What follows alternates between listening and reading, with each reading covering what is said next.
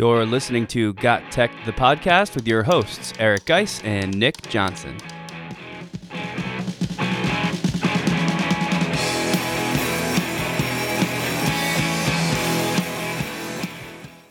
Welcome back to Got Tech, the podcast. This is episode 33 called How to Implement Passion Projects into Your Classroom. In this episode, Geis and I welcome Andy Paul onto the show as we dive deep into passion projects and their implementation in your classroom. We'll also review our top seven reasons for incorporating passion projects and close the show by putting Andy on the Got Tech hot seat. Check it out.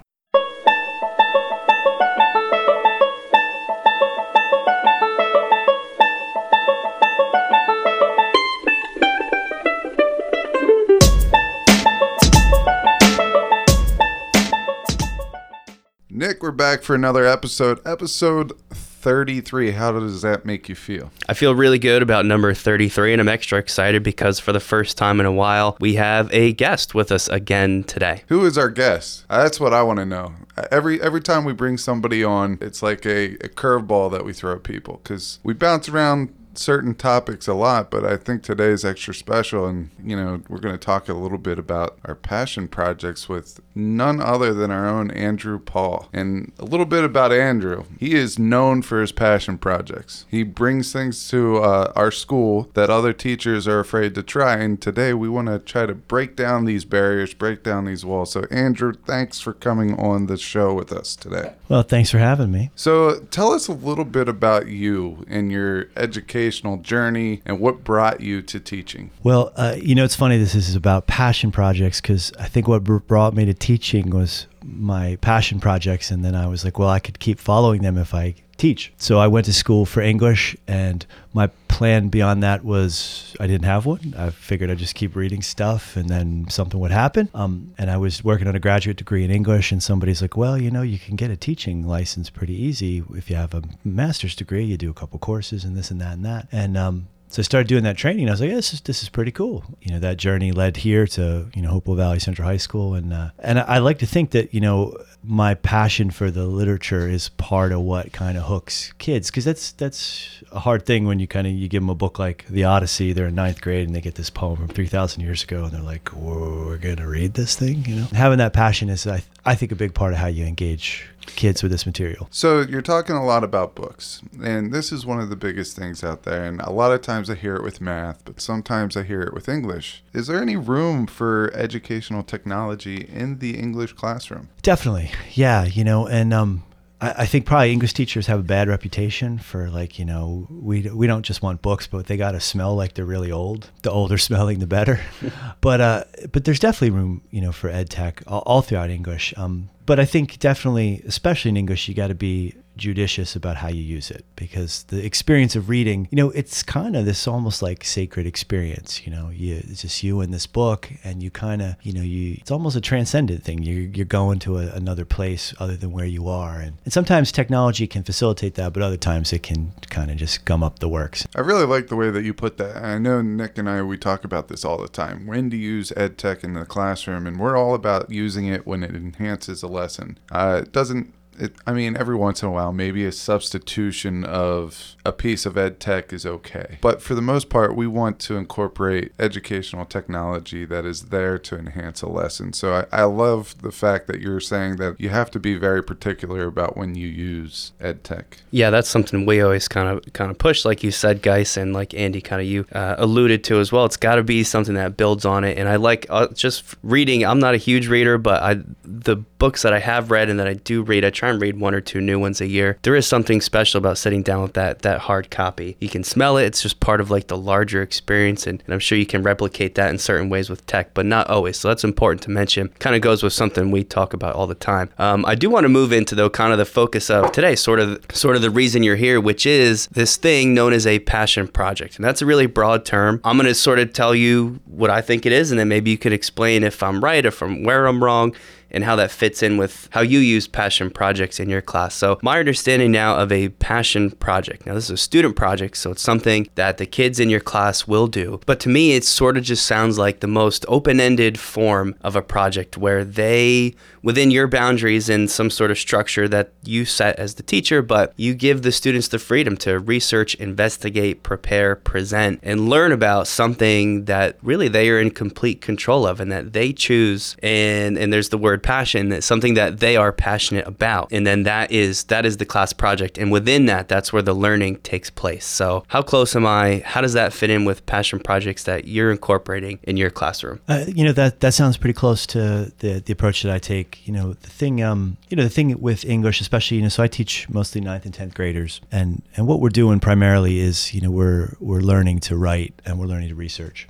and the content of that writing and research is is not really I don't want to say it's insignificant, but I mean it could be anything. You Sure. know, it doesn't have to be. It doesn't make a lot of sense always to be researching, you know, uh, F. Scott Fitzgerald or you know Emily Dickinson because there's there's a whole you know breadth of of research fields. Um, so you know what I felt pretty strongly from my own experience in school was that you know when I was engaged in stuff that I really cared about, I would go the extra mile. And you know we've probably all seen those studies that talk about how you know after a while, like you can pay people more in their jobs, and it doesn't really improve their productivity. It's it's having you know the ability to do projects they really care about that that drives them to do greater and greater things. So um you know there are some passion project models like uh, I, I know you guys have talked about Genius Hour on some of your other uh, episodes, and then that happens to be the kind of framework I use for this passion project approach. But um, but the idea with that is that you know um, you allow students to follow the the path, you know, a topic they're really interested in, and that will they'll take them an extra mile, and they'll they'll do that research that normally they'd say, well, you know,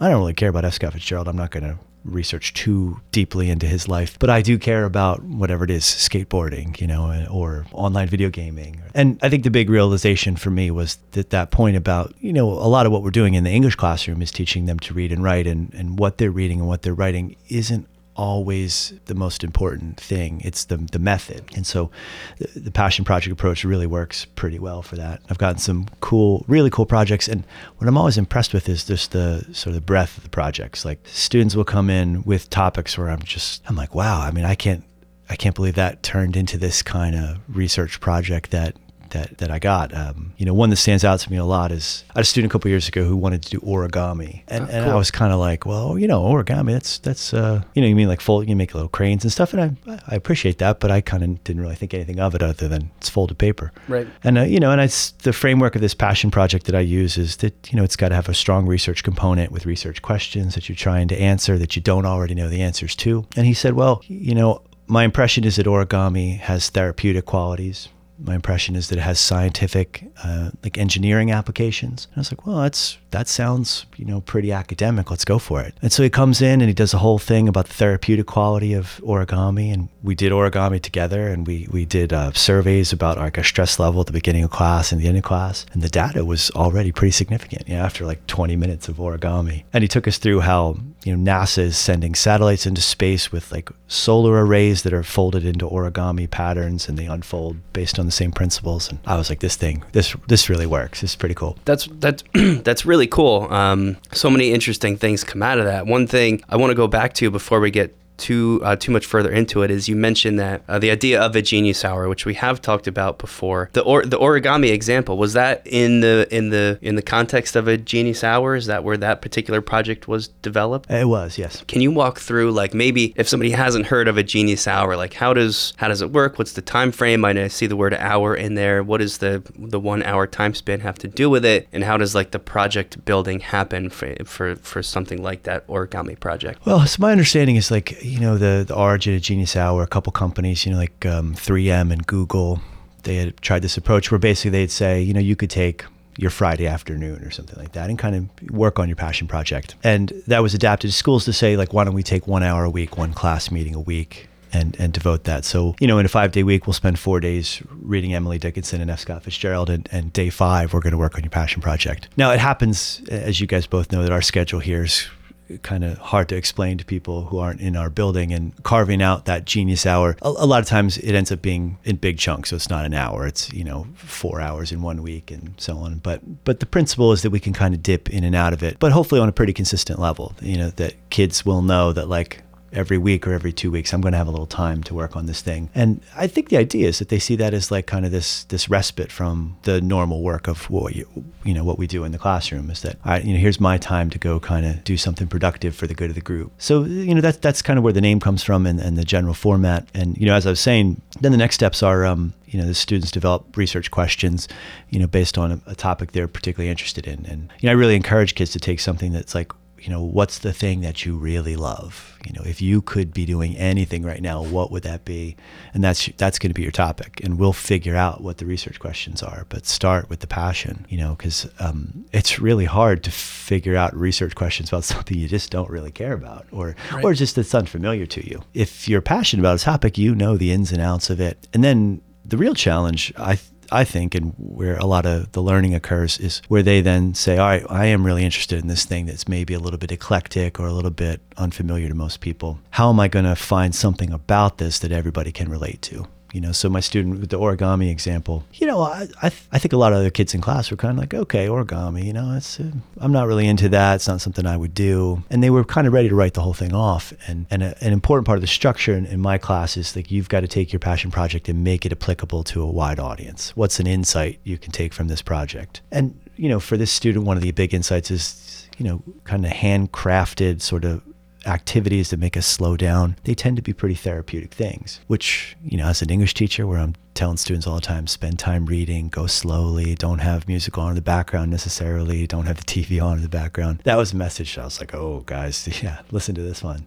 Um, so it kind of reinforced what we were already doing. That was, was really cool. That's, that's very cool. And and I love passion projects because I was a student that could have used that little extra motivation. If I was able to dip into my interest into the school day, I think I would have liked certain classes a lot better. But how do we get this message across to teachers that there is time in the school year, in the school day to do this? I mean, is it a tough sell to parents? How do the parents take it? You know, these types of things, I think these are the boundaries that we need to overcome to make passion projects widely accepted because I know a lot of people say, oh, students are only going to, you know, they're going to wait till the last minute. They're going to full off in class, you know, four out of the five times that they do this passion project, but then they're just going to rush to put something together at the end. So, how do you as a teacher implement this and one feel great about your timeline meeting your curriculum you know needs but also two how do you get them to stay true to this passion project and not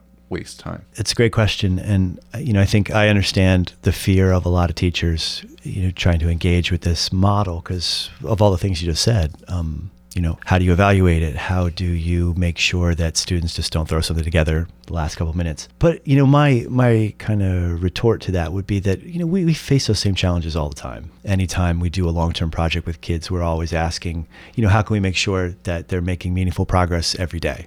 You know, anytime we devote class time to working on a project, how can I guarantee at the end of this small chunk of time that that it this was meaningful and I haven't wasted this contact time. So, you know, the, the difficulty I think with something like Genius Hours is not that those those teaching methods don't exist because we, we use them all the time, but it's building. It's like a lot of long term projects. The work is a lot of upfront work. Is it creating a, a, a structure? So my Genius Hour approach, for instance, like I, I, take about eight class sessions for for students to work through one passion project, and usually at the end of those eight sessions, they've they've developed a topic, they've researched it, they've prepared a, a TED style talk, and then they deliver the talk at the end of the eighth session. So that's about eight hours of time, and you know at, at the end of each of those hours, then there's like okay, at the end of hour one, you've got a, a topic and a sense of how it might relate to a broader audience. At the end of session two, you've got a proposal with not just a topic but research questions and some ideas about where you might look for information. So you have milestones basically checkpoints almost where they have to complete. See, I was thinking that there would have to be some type of formative assessment tied into this. And I guess that could be it. Maybe it's a reflection, maybe they're keeping a journal, you know, those types of things, just so the teacher knows how to get there. And I think Google Docs and these sharing platforms like Google Docs can keep that communication open to make sure that everyone's on task. And I think that's awesome. So I don't know. For me personally, I think as a teacher, the genius hour really goes beyond the nuts and bolts of the curriculum. It, it's a lot more than the content. We're teaching other skills here. And I kind of want to segment this into our next segment. We came up collectively, all three of us came up with the top seven reasons to incorporate passion projects. And, and what we're going to do is we're going to go over these seven things. And I think these are all pretty significant when you think about it. And uh, we'll kind of provide some depth to each one of them. So I'll, I'll take the first one. And I, I just feel that students are able to take ownership of learning. So this is our whole student centered, personalized learning approach that Nick and I have been talking about for like the last four or five episodes. And I think that the Genius Hour really brings out the best qualities in all of those. Yeah, it's like it's it's kind of like the most student centered you could be because, like you said, Andy, you kind of prompt them with literally picking the thing that they love the most. So I don't know I don't really know how you get much more student centered than that. And going along with that, another one of the reasons we came up with for this um, is how it sparks you know the interest and curiosity of these students, these people that like anyone else, they they are curious about things and they have interests. And a lot of the times, especially for us at the high school level, they're just so trained that school is this place you go where you learn about stuff. It largely most of it you don't really care about, but it to kind of tie this in, it, it taps into that that interest and that curiosity, which is uh, super powerful and should be one of the tools that we try to use uh, really often in our classrooms. And I think it's really great for that. Yeah, I, I think something that goes with that interest and sparks curiosity is the creativity piece. Right. And Andy, I'm, I'm pretty sure that your kids, that origami project seems like he took something that is pretty plain Jane and made a very creative spin off of it. So I think creativity has to be in with that. Absolutely. You know, my my favorite part of the whole thing, and I've got a lot of favorites, but my absolute favorite part is, you know, so the the the TED yeah, so it results in this TED style talk, and you know, students in English class especially give talks all the time. You know, so there's a lot of public speaking. So you know, wh- how I try to make this a little bit different is that uh, you know I, I mandate that there needs to be an interactive element, and a lot of times students will say, you know, right, you know, the interactive element is uh, how many people have heard about this topic, or you know, how many people such such such, which is fine. It meets the requirement. Um, but you definitely find that you know because it's a passion project that it, it sparks this creativity, and students come up with ways. I mean, the origami example to, to go back to it again. You know, the student had us all do origami, and we we took these sort of um, self assessments about you know how we're feeling and all that sort of stuff, uh, both before and after. But then he. Um, he combined all the pieces of the origami to make this giant origami shape. I, I still have it in my classroom. And he talked about that in the scientific context. So it united sort of the two strands of his presentation. And I just remember thinking like this is like I couldn't I couldn't teach someone how to do this. You know, if I spent months on it, I, I couldn't kind of come up with this great idea. Um, I think what we can do is though we could say, find this thing you're interested in. Here's a framework, and then let's see where it goes. And and now that I've had some of these experiences with students doing that, I can share that with other students and say, all right, you know, there, you could try this, you could try that, you could try something else. Over the the past couple of years, I've been kind of collecting quotes, but I need to do a better job at knowing where they came from, knowing what piece. And I don't know the exact quote, but it, it's something like it was, it was a political cartoon type drawing, and it was with a student and a teacher, and the teacher gave the student a bad grade and said, "You earned this." And the student said something like, "Why keep telling me to think outside of the box when your rubric makes me stay inside of the box. And I don't know why, but it, it kind of sounds like yours is set up for creativity and out of the box thinking. So I, I, I commend you on that. Oh, thank you. I, I, I think that's awesome and I think we need to we need to do a better job as teachers to find ways to give students these freedoms but also motivate them to take advantage of these freedoms and not take advantage of the time by wasting it on something else. I'll I'll jump in only because as you, were talking, it made me think of kind of two uh, two others uh, on our list that we came up with that caught my eye, which was uh, one just simply teaching students how to research, which we spend a lot of time doing in a lot of different subjects. But again, if they're doing it all in this context of something that they're really interested in, I think it just becomes more powerful, and they, they might actually remember some of those things and be able to use those things in, in the future. And really, the the biggest one that it sounds like to me, is you were describing uh, how broad the the that one particular origami project became is the aspect of just teaching uh, life skills. Because really that's the kind of thinking that a lot of people in their job in their in their lives as adults have to engage in. It's you're not just you know solving math problems or you're not just writing an essay, but there's a purpose for that writing. That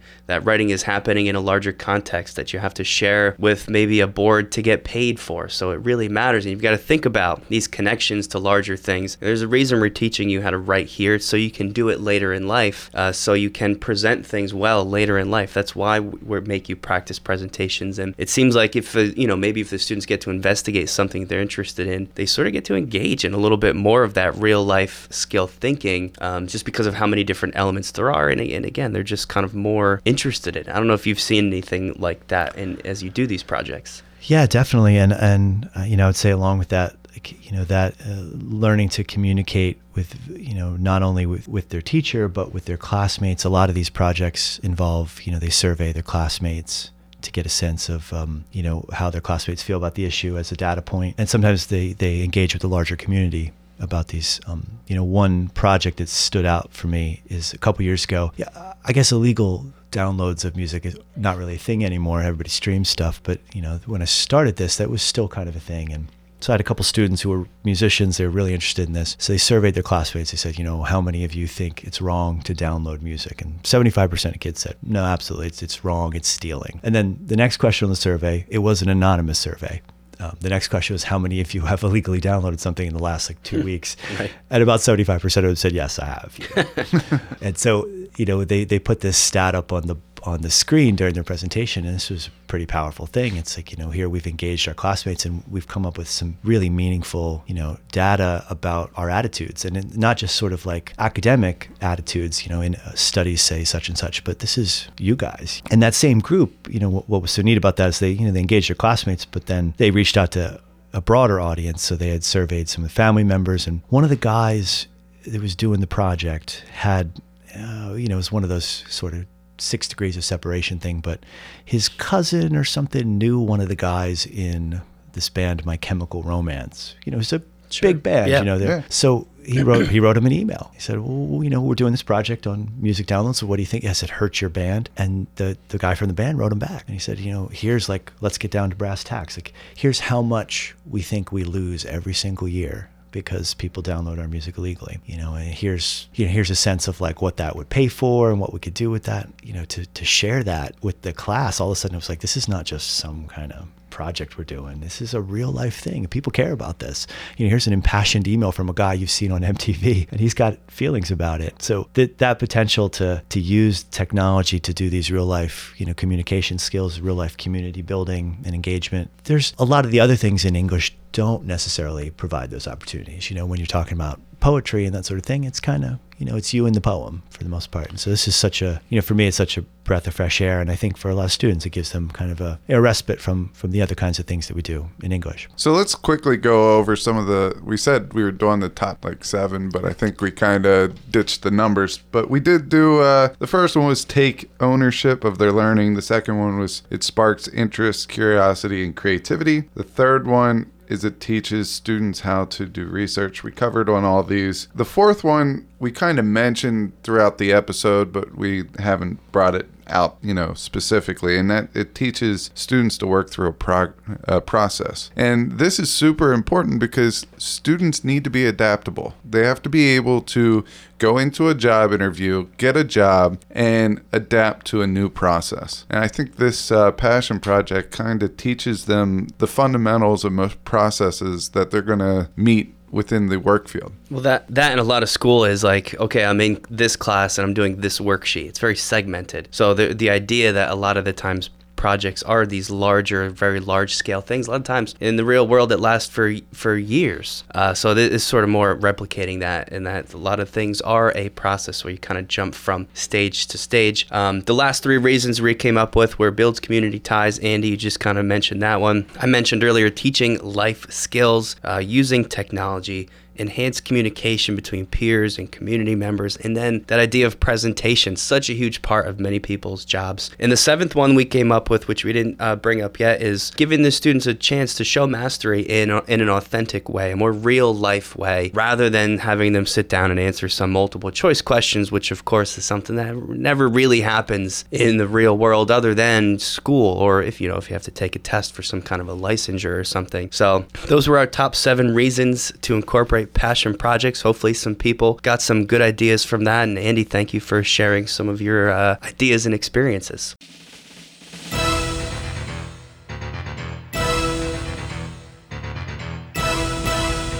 It's time for the Got Tech Hot Seat.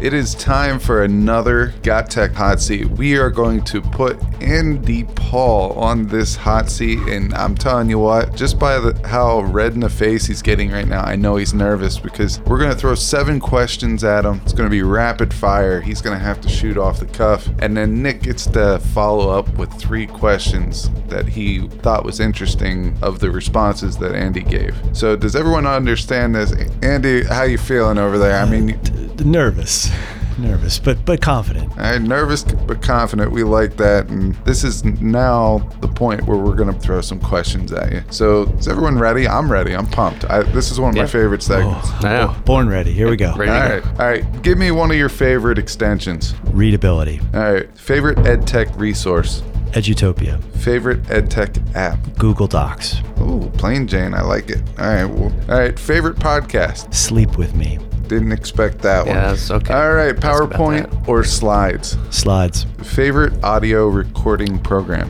garageband Which is better? And be careful here because you might get a chair thrown at you. Simon and Garfunkel's Sound of Silence or the cover by uh, Disturbed.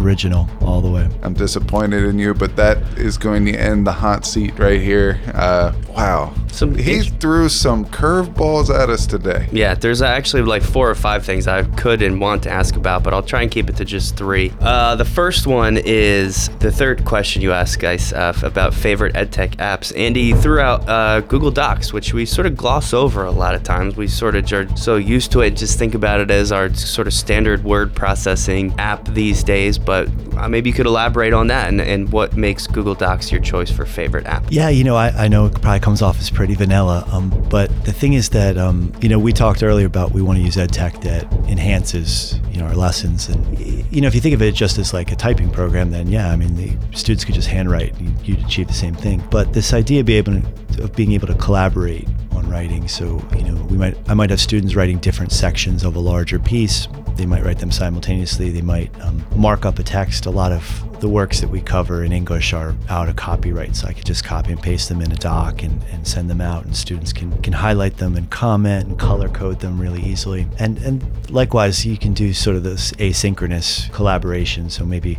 one day a student writes one part, another student jumps in a week later to add something in. So you know, I find that for for what we do in English, which is so writing centric, that, that Google Docs is just it's got a lot of cool features under the hood that we don't maybe use on a daily basis, but for students can be really powerful. I, I like this answer a lot. And I'm, I'm going to first say I'm still a little boiled about your last answer in that round. and I hope Nick asks this question. If he doesn't, I might have to, and I don't get to ask the question. But the second thing is, is you kind of called Google Docs vanilla. All right. And when I think of vanilla, I'm thinking ice cream. And you guys are wondering where I'm going with this, but Vanilla ice cream is my favorite ice cream. All right. And there's nothing wrong with that being my favorite ice cream because when you think of all the flavors, when you go to Baskin and Robbins and you get those 31 flavors, I'm telling you what, right now, most of those flavors have vanilla in it and it's dressed up with some type of a topping or some, some type of a nut or a fudge or, or a strawberry flavor. So there's nothing wrong with vanilla,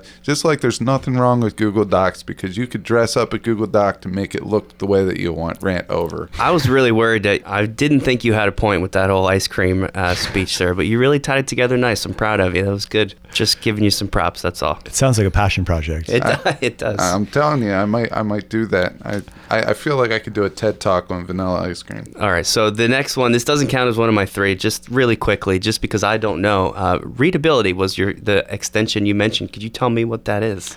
Yeah, so readability is this extension that um, it, it basically takes web pages and clears out a lot of the clutter so it's more like reading a book you know that's one thing that's really near and dear to my heart is the nice thing about reading a book is when you open it there's no ads you know there's no Right. um, there's no blinking stuff and there's no um, there's no clicking to open another tab and so readability helps us you know uh, I ask students to read articles online the same way they might read a book with the same kind of intensity and, and, and focus. But there's all sorts of stuff dis- distracting them they'd never have to deal with otherwise. So readability is really great for kind of uh, making the internet more uh, palatable for, for readers. Okay, cool. Um, I gotta ask about your favorite podcast. You said it was called uh, "Sleep with Me," which is an intriguing title. Could you elaborate uh, what this podcast is all about? Hold on one second. Before you do, I just want to let you know on Apple iTunes, we always select that, you know, our our our, podcast is, you know, family friendly, it's uh, not explicit, you know, those types of things. So I just need to know before you start going in, is this going to make us change our rating? Uh, no, this is not racy in the least. Um, in fact, uh, so despite the title, um, the the purpose of the Sleep with Me podcast is it's basically um, it's this one guy and he tells these incredibly rambling, nonsensical stories. And what you do is you put the podcast on, and the stories are so hard to follow that they put you to sleep and they help you go to sleep. So it's a sleep aid. um, but you know what? You, you, it's one of those things you think to yourself, well, look, I mean, anybody can tell a rambling story. This guy is really good at it. I mean, you cannot, after, after a couple minutes, you're like, what is happening? And he's got this soothing voice, and it's just, oh, sweet, dulcet tones just lull you to sleep. It's wonderful. That's actually important for uh, like teacher self care, right? Getting a good night's sleep and sort of helping yourself out at home. That's Absolutely. cool. So if I'm sleeping, and I typically get up every three, four hours, and then I have, you know, for one of the kids, and, and then I have trouble falling back asleep, you think this is the go to? Oh yeah, absolutely. And and plus you, you may you may learn some stuff. Uh, the stories are often recaps of Doctor Who episodes. Um, Okay. so I don't think you'd be able to actually recap an episode because it's such a rambling story, but you might know one thing about a TARDIS or something. So- Sure. All right. And then my last one, just because I know Geis is going to be all upset if we don't get to it, is you chose the uh, Disturbed cover of Sound of Silence over the original. I don't care because I'm actually in agreement with you. I prefer the original myself. However, I do respect the, the singing prowess of the Disturbed guy. I can't think of his name off the top of my head. Could you elaborate on why you made that pick so Geis can sleep tonight?